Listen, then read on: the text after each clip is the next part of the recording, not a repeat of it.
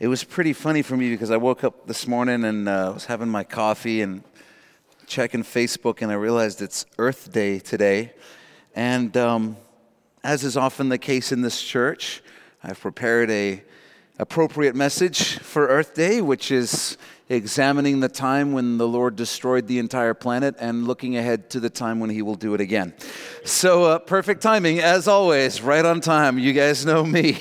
We're in the midst of studying our way through the Bible, and we're doing it in the book of Genesis right now.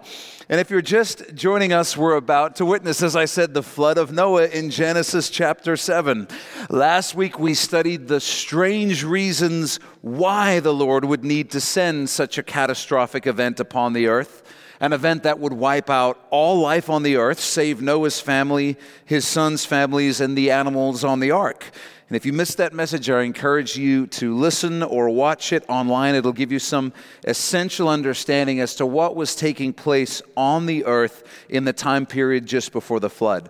This week, the flood is going to hit the earth, and there's going to be lots of little insights for us as we journey through this chapter. There's not a cohesive theme, but just lots of little lessons for us along the way. And as always, I encourage you to be open to what the Holy Spirit might want to draw your attention to specifically as we study through the Word this evening. Let's jump in. Genesis chapter 7, verse 1, we read Then the Lord said to Noah, Come into the ark, you and all your household, because I have seen that you are righteous before me in this generation. You'll recall that in the previous chapter, Genesis chapter 6, God told Noah that he was going to destroy the earth, but had a plan to save him, his children, and his children's wives. And that plan was to build an ark. And you'll also recall that back in Genesis 6 3, the Lord said, my spirit shall not strive with man forever, for he is indeed flesh, yet his days shall be 120 years. And so I just wanted to point it out real quick. That verse, contrary to what some have been told, is not a statement on how long people were going to live. That was God starting the countdown clock to the flood. From the moment the Lord said that, it would be 120 years till judgment would come and wipe out all humanity that had rejected the Lord on the earth. So, we're going to look at some questions as we make our way through this. Firstly, how long did it take Noah and his sons to build the ark? Well, there's two views on this. As I mentioned, 120 years before the flood came, we know that God told Noah it was going to be 120 years. We know God told him he was going to destroy the whole earth. And we know that God told him he had a plan to save him and that Noah needed to start preaching repentance to people. There's a verse later in chapter 6, though, verse 18, where the Lord says to Noah, You shall go into the ark, you, your sons, your wife, and your sons' wives with you.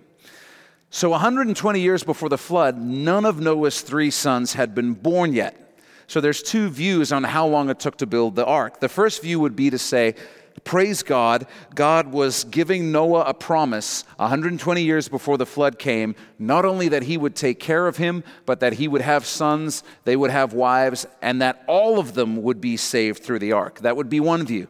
The other view would be to say, well, 120 years before the flood, the Lord told Noah he was going to destroy the earth, had a plan to save him, and that Noah needed to start preaching repentance. Then, 50 to 75 years before the flood, after Noah's three sons had been born and had all aged enough to have wives, then the Lord told Noah to start building the ark. I think you could make a case for both views. I don't really have an opinion on which one is correct, there's not really any way to know.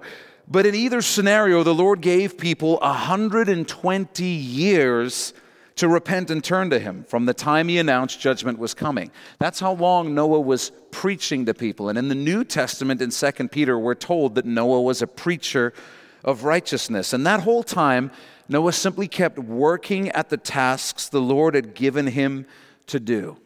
Can you imagine preaching to the same neighborhood for 120 years, the same message, and nobody ever responding? Can you imagine preaching repentance when you have to preach it like this? Guys, time is running out.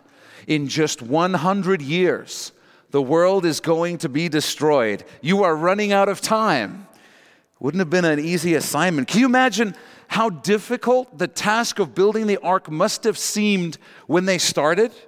On the day they started, when, when Noah laid out the plans that the Lord had given him and took a step back and looked at it, can you imagine? It took at least, we know, at a minimum, 50 years to build. And as we mentioned before, it had likely never even rained. We know from Genesis chapter 2 that there was a different hydrological cycle on the earth in that time. There was actually water within the earth that would water the roots of all the plants. We know there was some type of evaporation that involved mist, but there's no indication that rain fell from the sky. There was this reservoir of water under the earth that watered the earth from below. And so here's Noah building the ark in his front yard, a world away from the nearest ocean telling people that water is going to fall from the sky, which has never happened before, and that their only hope is to get into this magical boat that he's building. That's also going to be full of all kinds of animals and things like that. It's not really that surprising that nobody believed him.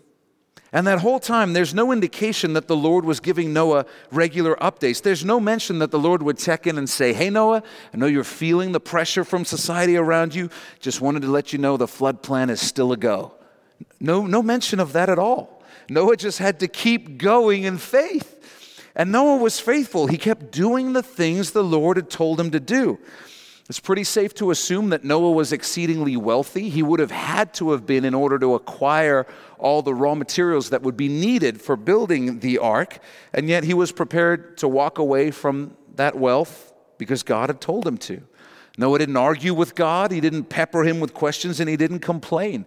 And as we read last week, the last verse of chapter 6 says, Thus Noah did according to all that God commanded him, so he did. So he did. And what a lesson that is for us. How often we want a new word from the Lord, right? A fresh revelation, a new assignment. Because simply being faithful over the long haul at the same things is very, very difficult. And so often the way that life works is not faithful, then fruitful, but it's more like faithful, faithful, faithful, faithful, faithful, faithful, faithful, faithful, then fruitful. And Noah understood that, and he succeeded in being faithful to the Lord and is a great example for all of us.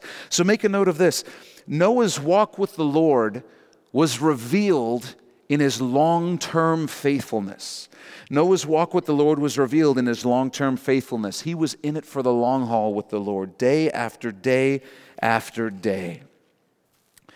Now, the Bible doesn't tell us specifically what shape the ark was. The word ark in the original language literally means box, and it's my personal belief that that's what it was.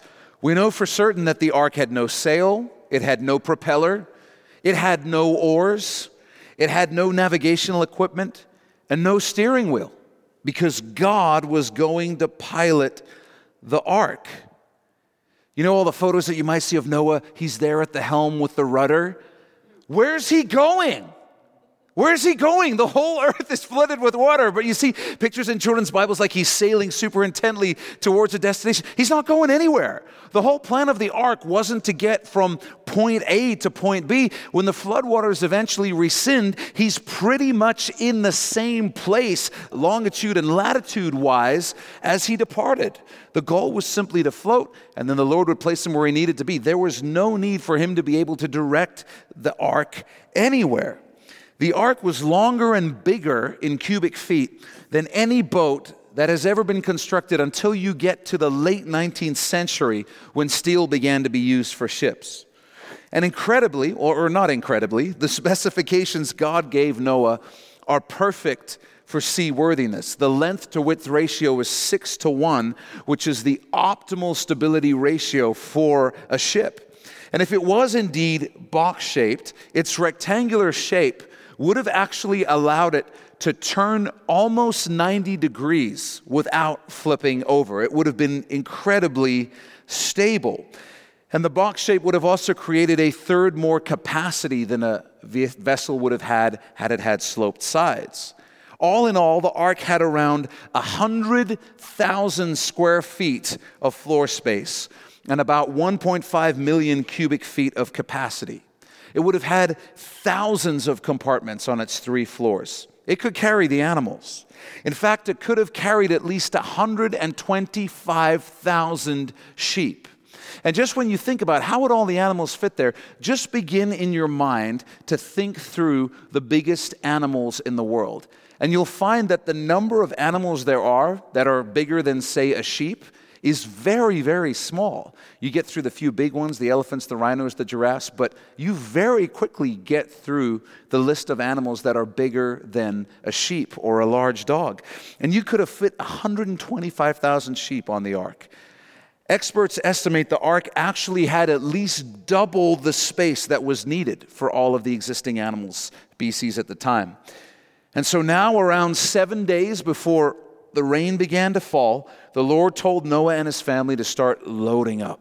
And I see a parallel in that, that seven day period, the seven day warning God gives them to load up. I see a parallel there to the seven year time period that will begin shortly after the rapture. There will be a final opportunity, as there was during those seven days, a last call for people to be saved. And just as in that seven year period, there will be many signs and wonders, the seven days before the flood were also full of signs and wonders. As we shall see, there would have been an incomprehensible parade of wild animals in a neat and orderly fashion in pairs streaming into the ark as the Lord directed them. And you might be thinking, you know, come on, Jeff, come on. I mean, if Noah's neighbors had seen, you know, Mr. and Mrs. Lion and Mr. and Mrs. Elephant streaming into the ark supernaturally under the direction of God, surely they would have listened to Noah and turned to the Lord. Not true. Think ahead in time to the book of Revelation and that time period of the great tribulation. Do you remember in Revelation 6 16? We read that people will know that it is God raining down judgment on the earth, and yet they still will not cry out to them. You remember what they'll do instead? Instead, they'll cry out to the rocks to, quote, fall on us and hide us from the face of him who sits on the throne. You see, the issue is never a lack of evidence. The issue is never that there's not enough signs and wonders. The issue is ultimately an unwillingness to give one's life to Jesus. And it would have been no different in Noah's day. Wouldn't have mattered how spectacular the parade of animals were during those seven days when the ark was being loaded. They had an unwillingness to turn to the Lord. Verse 2 God keeps speaking and says, You shall take with you seven each of every clean animal, underline clean, a male and his female, two each of animals that are unclean, underline unclean, a male and a female. Also seven each of birds of the air, male and female, and then underline this rest of the sentence to keep the species alive on the face of all the earth. So here's an interesting question How does Noah know which animals are clean and unclean? How does he know? Well, it seemed there's only two ways.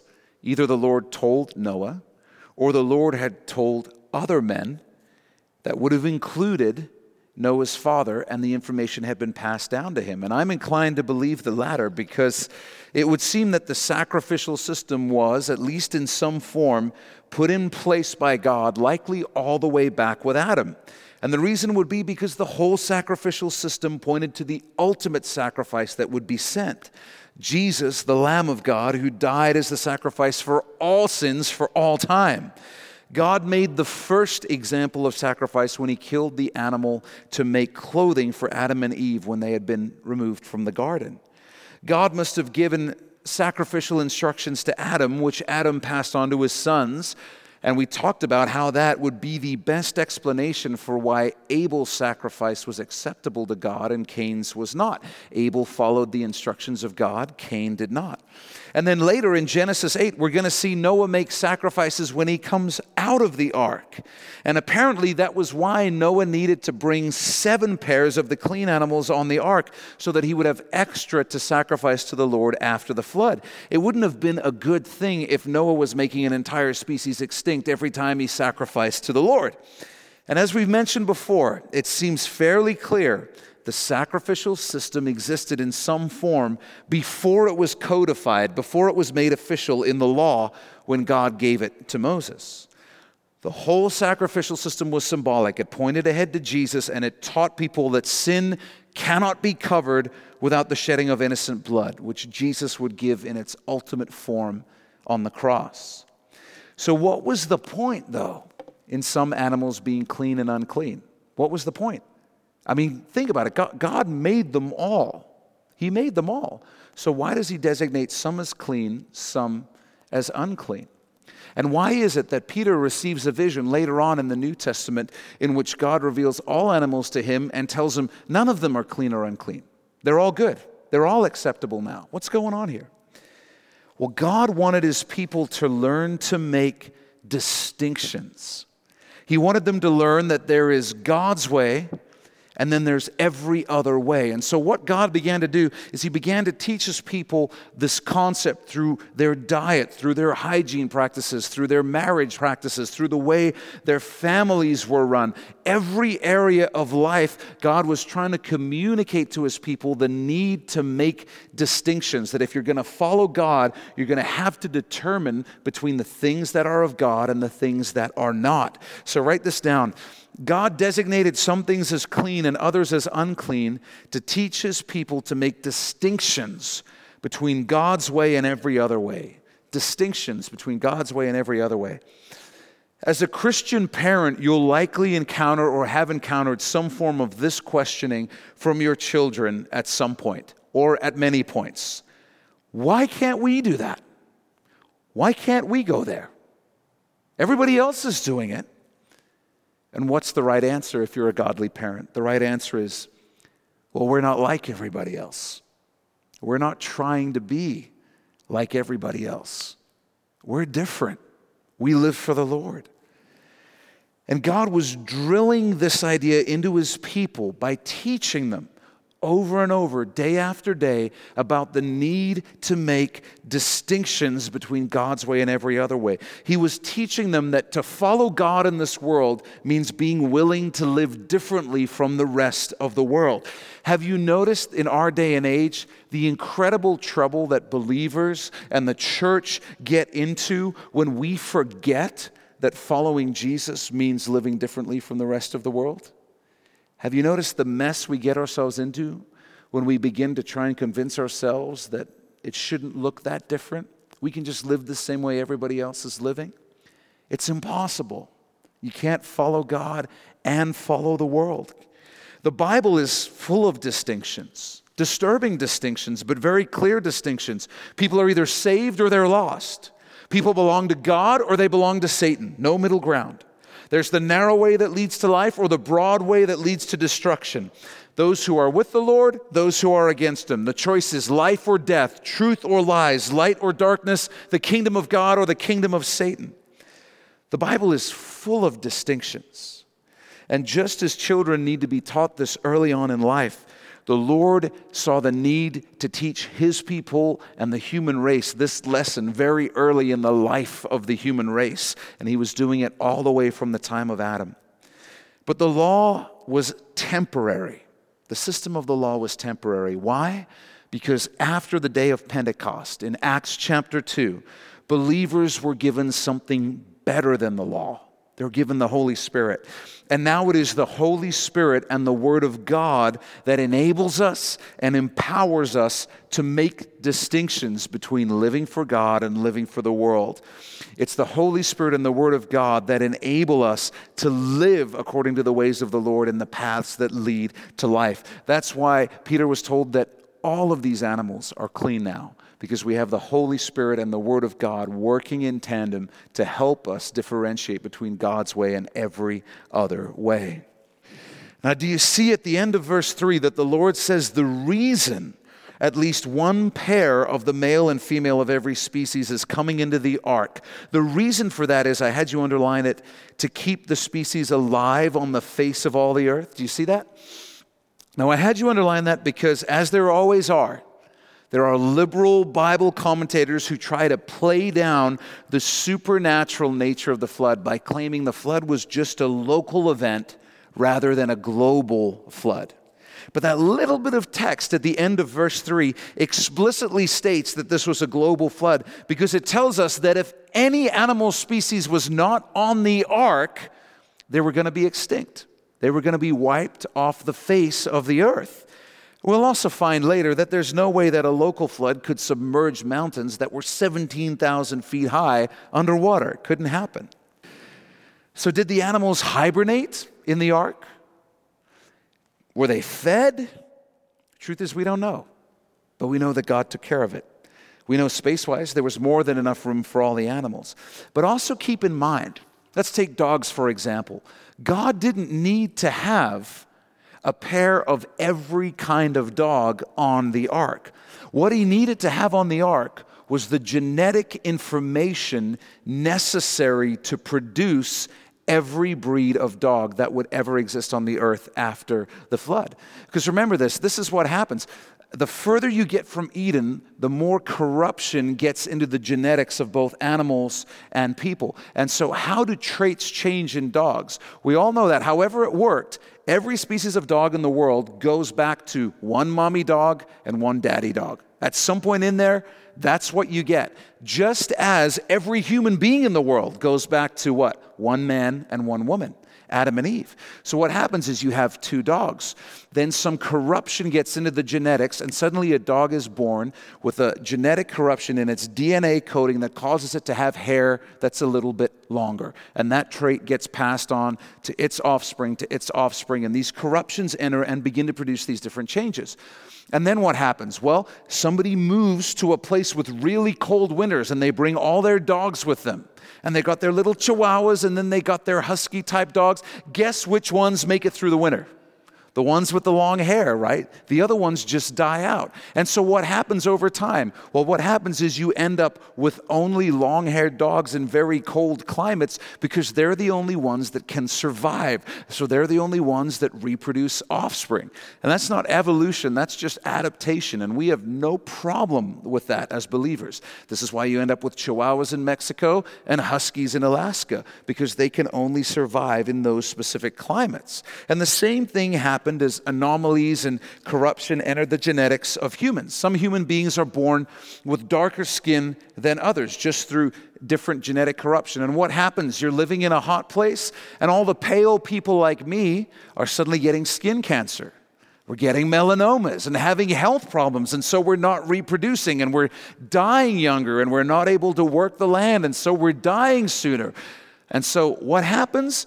People who have darker skin do better in hotter, more sunny climates. What does the ginger do to survive? Well, he has to go to a rainy, miserable place like the UK and irk out a living there. And that's why all the gingers end up in that part of the world. That's sort of how it happens. It's not evolution, it's just adaptation. You're going to do well in some places, you're going to do bad in other places. So God didn't need to have a pair of every dog. He just needed to have the first Mr. and Mrs. Dog because in their DNA coding was all the information necessary to produce all the species of dogs that we have today. And that cuts down dramatically on the number of animals that would have needed to be on the ark. He just needed an original pair of each species. He didn't need a pair of every variation of every species.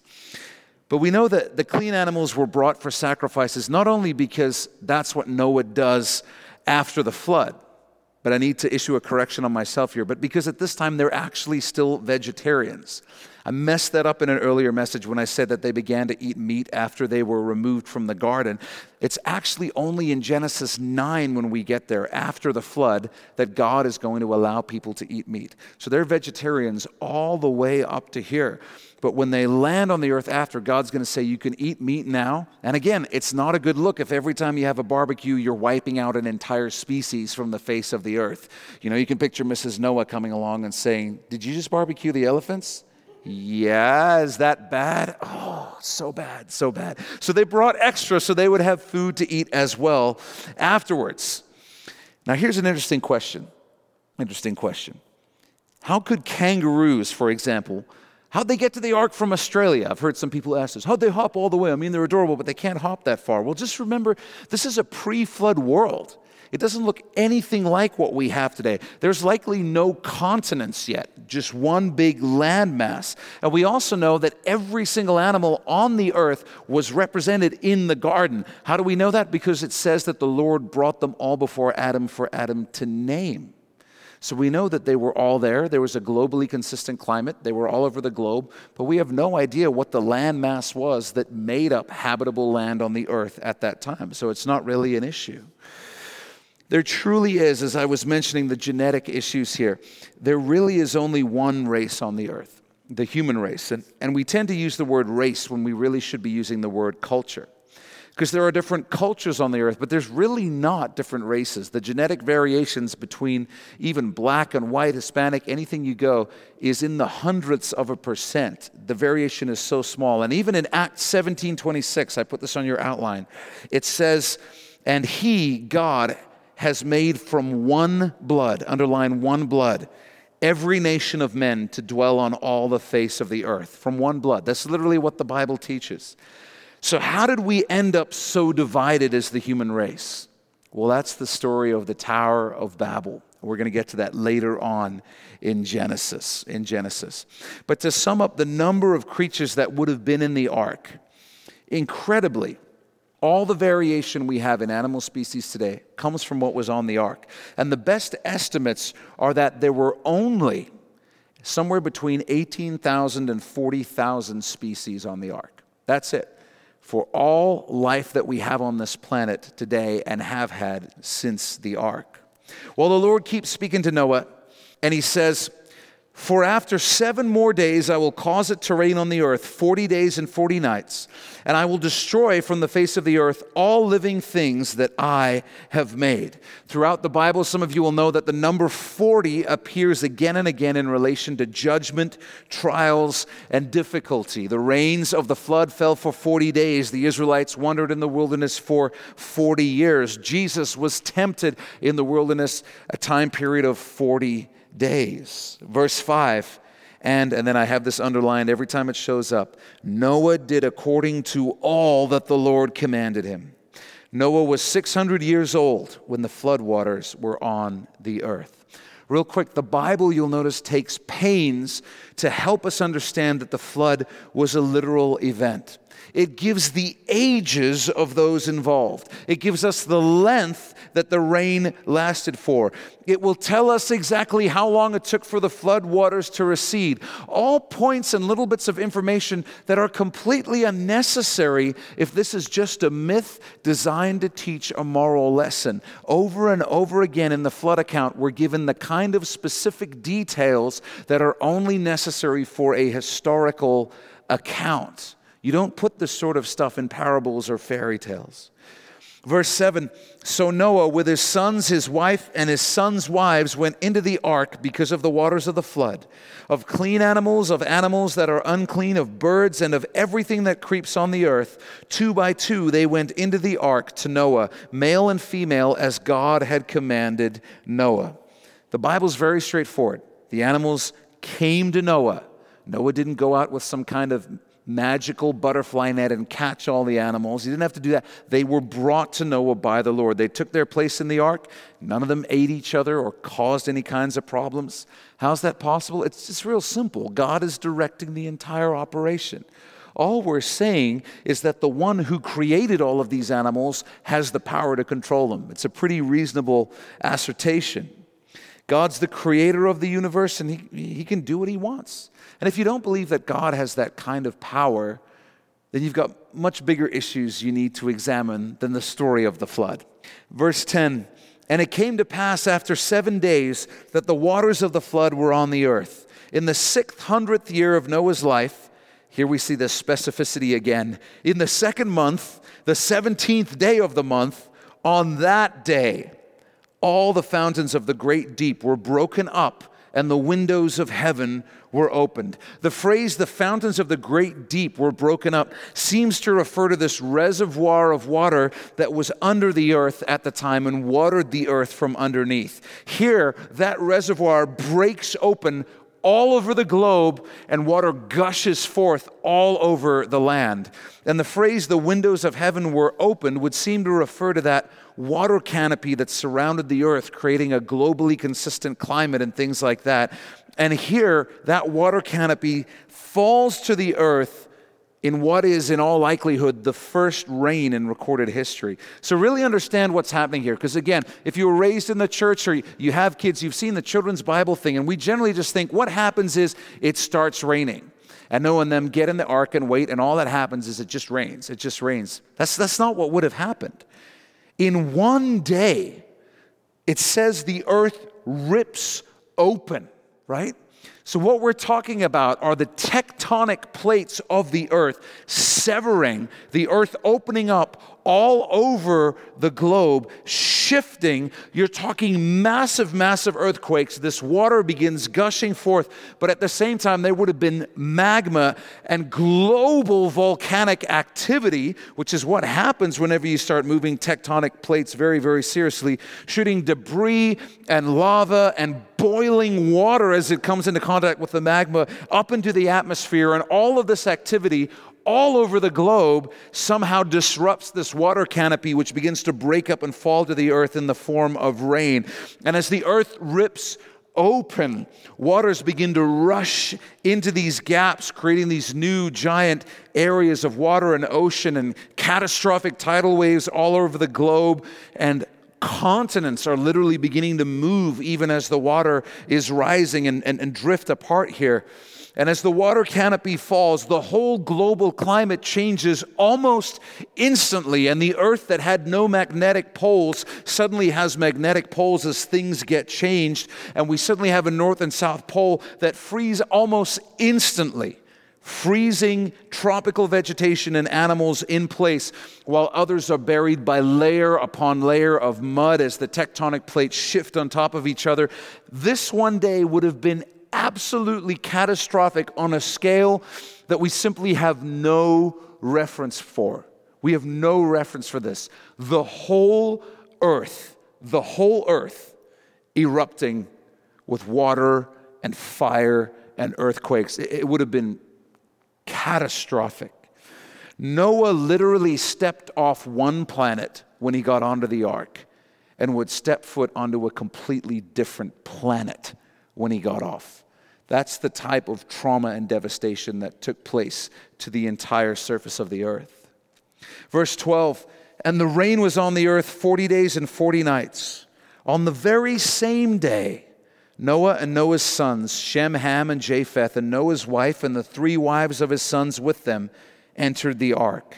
And I want you to underline that phrase on the very same day, on the very same day, because I want you to see that the same God who is judging the earth and causing all this devastation is also on that same day graciously taking care of Noah and his family, saving and protecting them. And we have the choice whether we deal with God according to his grace or according to his wrath. It's the same God, and we get to choose the way that we interact with Him. I'd recommend grace, it's way, way better. So, Mr. and Mrs. Noah and their three sons and their wives all entered the ark, and then in verse 14 it says, they and every beast after its kind, all cattle after their kind, every creeping thing that creeps on the earth after its kind, and every bird after its kind, every bird of every sort. And they went into the ark to Noah, two by two, of all flesh in which is the breath of life. So those that entered, male and female of all flesh, went in as God had commanded him. And, and then underline this the Lord shut him in. The Lord shut him in. This is such a perfect picture uh, of the mystery of salvation and eternal security. Noah would not have known that destruction was coming unless the Lord had told him unless the Lord had revealed it to him. Even then, Noah would have had no way of surviving that coming destruction unless the Lord made a way for Noah to be saved and provided him with the instructions of how to walk in that way. Noah would not have been able to orchestrate all the events necessary to survive the coming destruction unless God had walked with him and worked miracles all along the way. Noah would not have been able to seal himself in the place of safety, the ark, unless the Lord had sealed him in by closing it and sealing it from the outside. Noah's part in all of this was believing God when God spoke to him, obeying God by giving his life to the work God gave him, and then entering the ark by its one door, when the Lord called him to. Just as we would be completely lost unless the Lord had revealed our sinful condition to us, the reality that we were destined for death, and were hopeless unless He had made a way for us to be saved and revealed that way to us. The Lord's done all of the work, but we still need to exercise our free will by entering into a relationship with Him through the one door, the one way, Jesus, by believing, obeying Him, and trusting Him to keep us in the place of salvation. And praise God, He does. He does. So write this down. God provided everything Noah needed to be saved, but Noah still had to believe and obey God. God provided everything Noah needed to be saved, but Noah still had to believe and obey God. Noah and his family were sealed in the ark. There was no way for them to open the door and escape and change their minds. They couldn't jump off the top deck, it would have been way too high. Jesus said, and I put it on your outlines Jesus said, I give them eternal life, and they shall never perish, neither shall anyone snatch them out of my hand. Only Jesus can save you, and only Jesus can keep you saved. Verse 17 Now the flood was on the earth 40 days. The waters increased and lifted up the ark, and it rose high above the earth. The waters prevailed and greatly increased on the earth, and the ark moved about on the surface of the waters. What a terrible, catastrophic, terrifying, amazing, incredible, and awesome time this was. The biggest floating structure ever built up to that time. Rain nobody had ever even seen before, and the destruction of, of the entire planet. They couldn't see land anywhere, everything was underwater. They're floating along in a zoo, guided by only God, and living in the hope of a better world and a new life. And think about this this thought is mind blowing. The entire future of the world was huddled under that one roof in the ark. The entire future of the world was huddled under that one roof of the ark. Verse 19, and the waters prevailed exceedingly on the earth, and all the high hills under the whole heaven were covered. The waters prevailed 15 cubits upward, and the mountains were covered. And, and then underline this all flesh died that moved on the earth.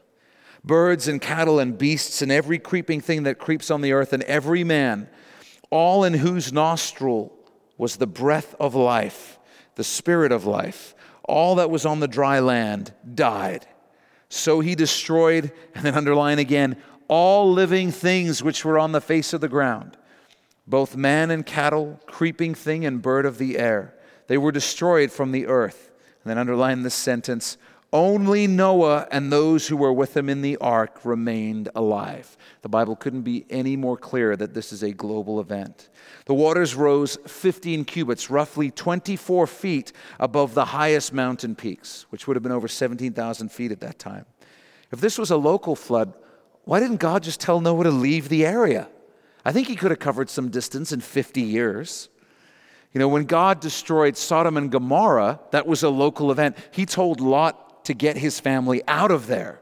He didn't tell Lot to build a bunker. And why save the animals in the ark if only the Mesopotamian valley was going to be affected? Now, this was a global flood, which is why it's mentioned in almost every culture's mythology.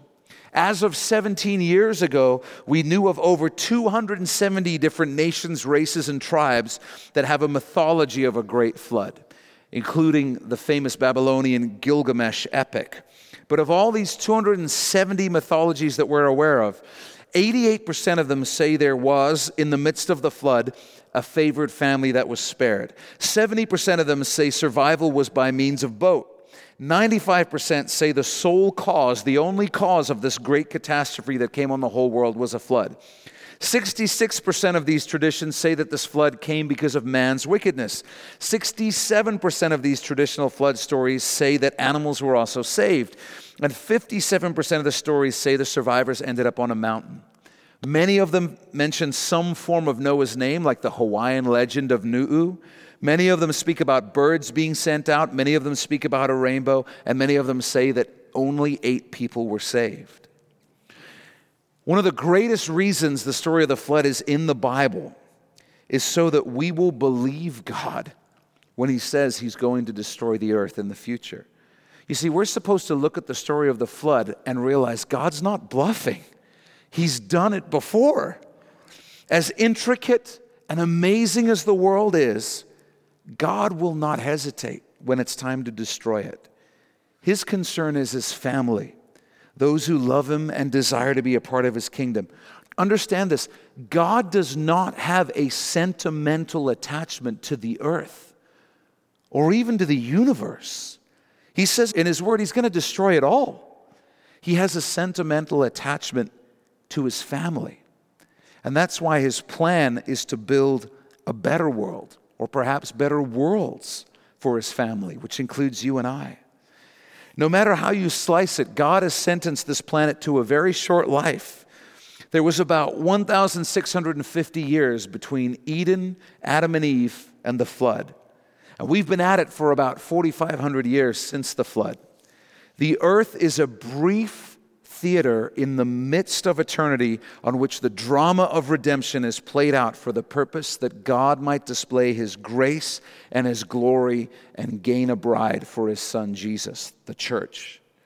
But God will not hesitate to destroy it all in an instant when, in His mind, in His judgment, the fullness of the saints has come in. That time when everyone who's going to be a part of the church is. God's patience is not going to last forever. When judgment comes upon the earth, it will be harsh, it will be swift, and it will be total. And his judgment will be inarguable. He's done it once. And that's supposed to help us understand that he will do it again. But until he does, we live in a time of grace, and that's why we shouldn't take his grace lightly. Verse 24 And the waters prevailed on the earth 150 days. So the idea is that the waters kept rising for 150 days in all, even though there was only rain for the first 40 days. And this was happening because all that water that was stored within the earth was still being released upon the earth during these five months. Although Noah heard the voice of the Lord telling him to go into the ark, there's no record of God speaking to Noah while he was on the ark. In fact, it would seem that he didn't hear from God for 375 days. And maybe you can relate to that. Maybe 375 days ago, God was speaking to you and communicating with him was, was easy, it was exciting, and it was fresh. And the Lord gave you some instructions, and now you're hearing nothing. And you're bouncing around some rough seas and wondering why God isn't speaking. Let me just be real. I don't know that there's any Christian who doesn't wish that God would speak more frequently than he does. But unlike some people, God doesn't repeat himself over and over and over. He doesn't do that. Not because he's callous, not because he doesn't care, but because a more important process is unfolding, which the Lord talks about through the Apostle Paul in Romans 5. This should be on your outlines where it's written, We also glory in tribulations and difficulties, knowing that tribulation produces perseverance, and perseverance, character, and character, hope. Now, hope does not disappoint. Hope does not disappoint. What that's saying there is that when you go through difficult times, your usual response is to whine, to complain, but eventually you see God come through. And you start to realize that He's always going to come through. And it's not usually that you learn that lesson, but then God takes you on to another phase where He takes you through some difficulties and some tribulations where maybe there's nothing you can do. And you know what's so funny is how often we, we say things like, oh, you know, I'm just learning to rest in the Lord. And we say that like it's something that we're doing, when what we really mean is that, you know, I'm really completely out of ideas and completely exhausted and I have no idea what to do, so I'm doing nothing right now. That's what's, what's really going on, right? But we're like, I'm learning to rest in the Lord. And so God gives us no choice. What do the Psalms say? He maketh me lie down in green pastures right? We all have this beautiful picture of someone reclining. I think the picture is more like the shepherd who's got his stick on the sheep and he's pushing them down, like, you will rest here. And that's what the Lord does sometimes. He puts us in a situation, there's nothing else we can do. What's Noah gonna do while he's on the ark? What's he gonna do? You just gotta be patient.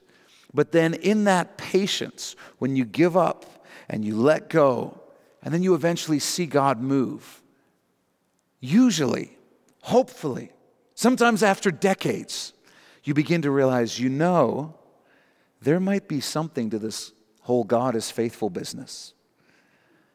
There might be something to this whole He never leaves us or forsakes us business. I think it's true. I think it's true. And so, what we learn from that eventually is that in these times of difficulty, we learn that God's still with us and that good is coming. Good is coming. That's what hope is. It's the absolute belief, the knowledge that good is coming. God is doing something good. I was listening to some pastors and they were saying just what I said God is teaching Noah patience on this boat. But, but I thought about it and I said, you know, I don't think that's what God is doing because Noah's already gone through decades of learning the lesson of patience, right? I don't know that he has to learn that. He's been preaching for 120 years and nobody's listening. He spent 50 years building the ark in his front yard. I think when he's on the ark, I, am sure there's enormous psychological trauma, but he's probably thankful for the break. And we're like 375 days. And he was probably like, already? Just a year? Oh, that's, that's great. He's used to things lasting 120 years. He's used to things lasting 50 years. Just over a year would have been nothing for Noah. Why? Because he had learned over those decades perseverance and he had learned to hope in the Lord. He had learned to hope in the Lord. And the reason that I believe Noah and his family didn't lose their minds like most of us would have if we had witnessed the destruction of the entire planet was because they had learned this perseverance. They had learned to trust the Lord over those decades leading up to the flood. When we start speaking a lack of faith, when we start speaking doom and despair, it's always because we've lost hope. Many times, the sins that we get most deeply ensnared in are because we've, we've lost hope. I'm never going to be married. Might as well make a bad decision. I'm never going to be happy, so why not go try some of the things that the world is offering? Why not cut a corner? Why not cheat? Why not steal a little bit? It's because we've lost hope. And the solution is always to think back to all the times God has come through for us, all the promises He's kept, and rediscover that hope. And if you haven't had those experiences, God's working on you right now, I guarantee it. Learn to be patient and develop that perseverance. If you're one of those people who are in one of those places right now in your life, be patient. Be patient. School is in session, and the lesson is hope. And I promise you'll learn it if you hold on. So hold on. Write this down. The Lord spent decades training Noah and his family in the lesson of patience. Patience, so that in the midst of the flood, they would know how to hold on to hope. They'd know how to hold on to hope. And I want to talk to the dads for just a minute, just a minute. The Lord told Noah to build the ark so that he, his wife, his three sons, and their wives could be safe from the flood. In other words, God told Noah to expect that decades in the future, his sons and their wives would be in the place of salvation on Judgment Day. He told Noah, expect that. Could this be why the blood on the doorposts in Egypt on the night of the first Passover didn't just save the one who applied it, but the entire house? Could this be why in Acts 10 the Holy Spirit didn't just fall on Cornelius, but on his whole house?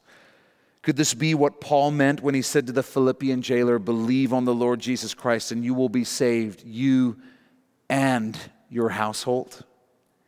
Could this be what the writer of Hebrews referred to when he wrote, By faith, Noah, being divinely warned of things not yet seen, moved with godly fear, prepared an ark for the saving of his household? I believe so. I'm not suggesting that when dad gets saved, everyone else gets thrown in for free. That's part of the deal.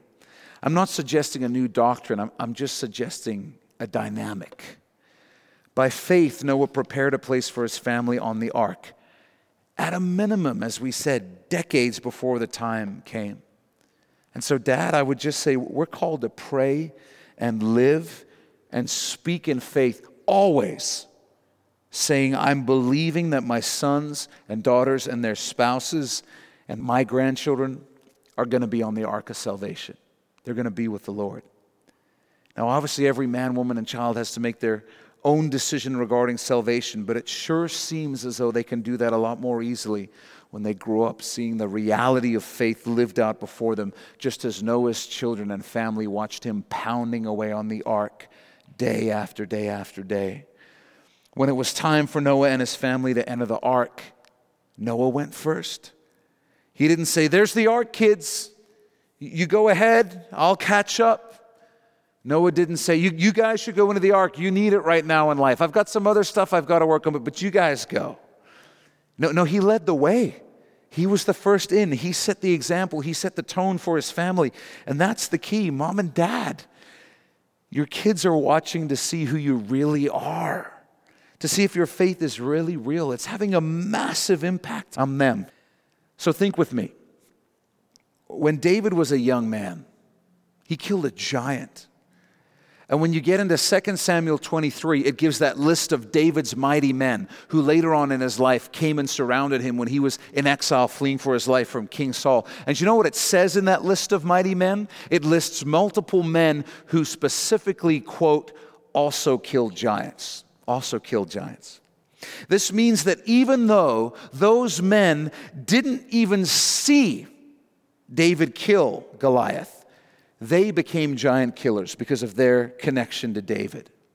Now, contrast this with Saul, who was intimidated by Goliath.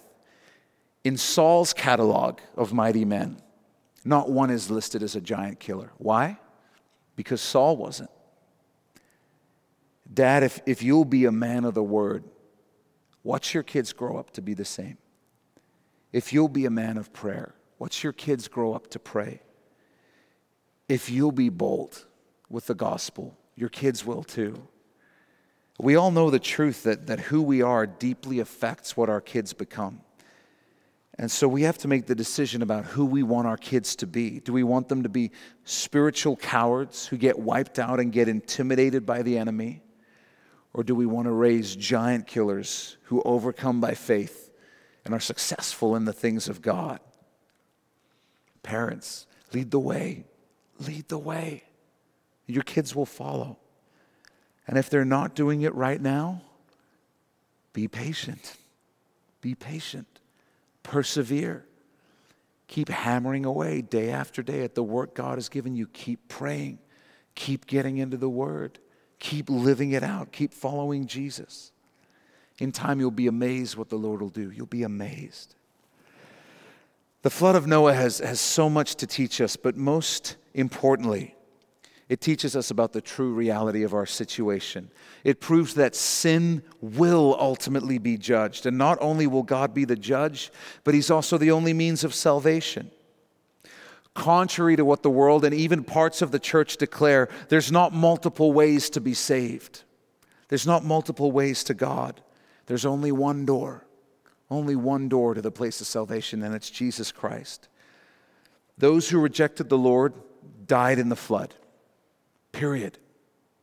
Those who turned to the Lord were saved. And there were only eight people who turned to the Lord. Only eight. And those eight people were saved. Everybody else perished. Everybody else. That's how serious sin is. There's no hope to be saved from sin apart from God. The flood also teaches us that when push comes to shove, God is really able to distinguish those who belong to Him from those who don't. He's actually able to make that call and that judgment. When God offers forgiveness, when God extends grace, when God opens up an invitation to be part of His family, we shouldn't take it lightly. And when we understand the alternative, we won't take it lightly. God said, I'm going to destroy the earth in 120 years, and then He did it.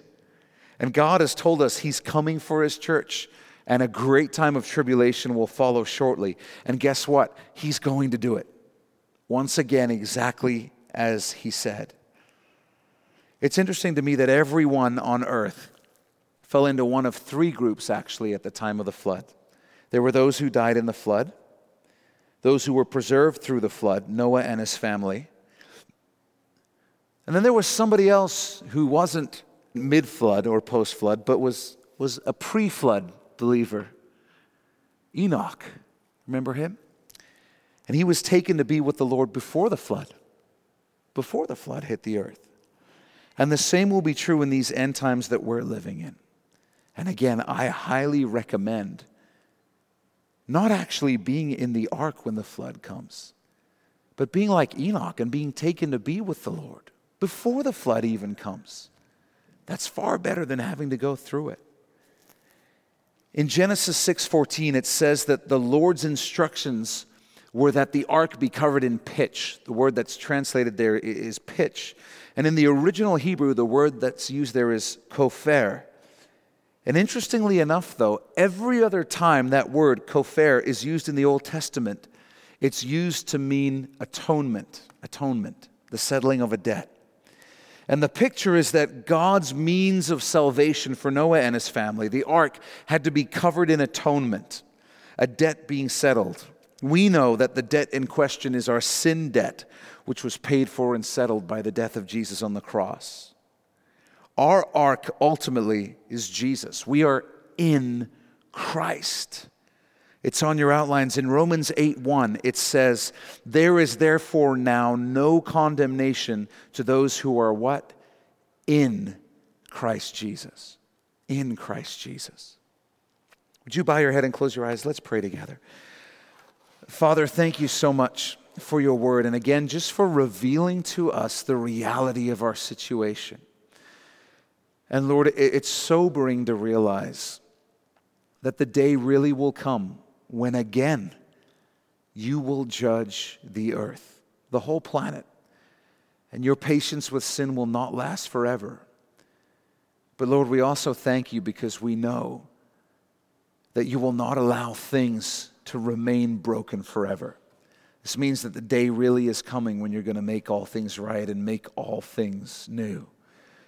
Righteousness really is going to rule on the earth under the reign of Jesus. That day is really going to come.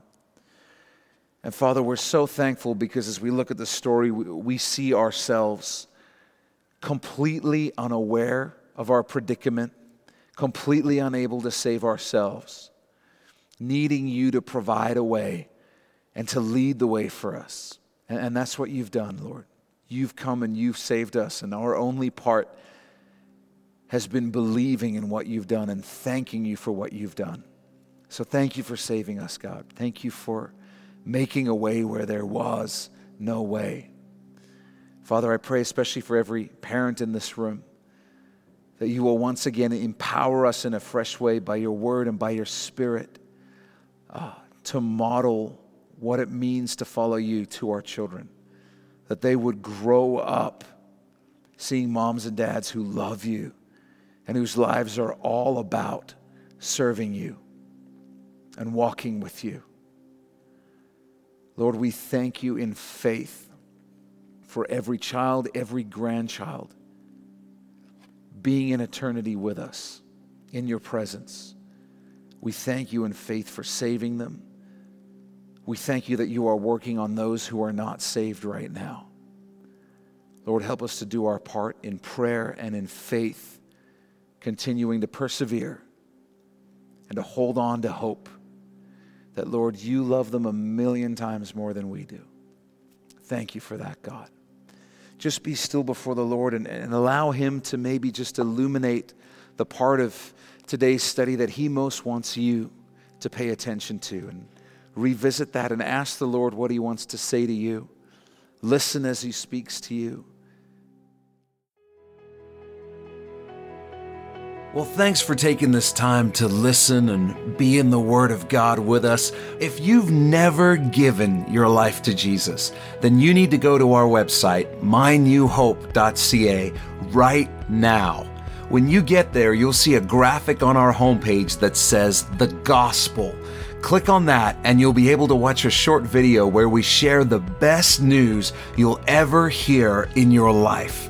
It's more important than whatever else you're doing right now. So stop whatever else you're doing, go to mynewhope.ca and click on the gospel. If God has blessed you through this message, we'd love to hear about it. Shoot us an email at info at mynewhope.ca and let us know how God has impacted your life through His Word. If you're in the greater Vancouver area, I want to invite you personally to come and be a part of New Hope Church. We believe God is doing something real special as we grow together in our faith and love for Jesus, and we would love you to be a part of it. And finally, if you'd like to support the Bible teaching ministry of New Hope through financial giving, you can also do that through our website. Just go to mynewhope.ca/give.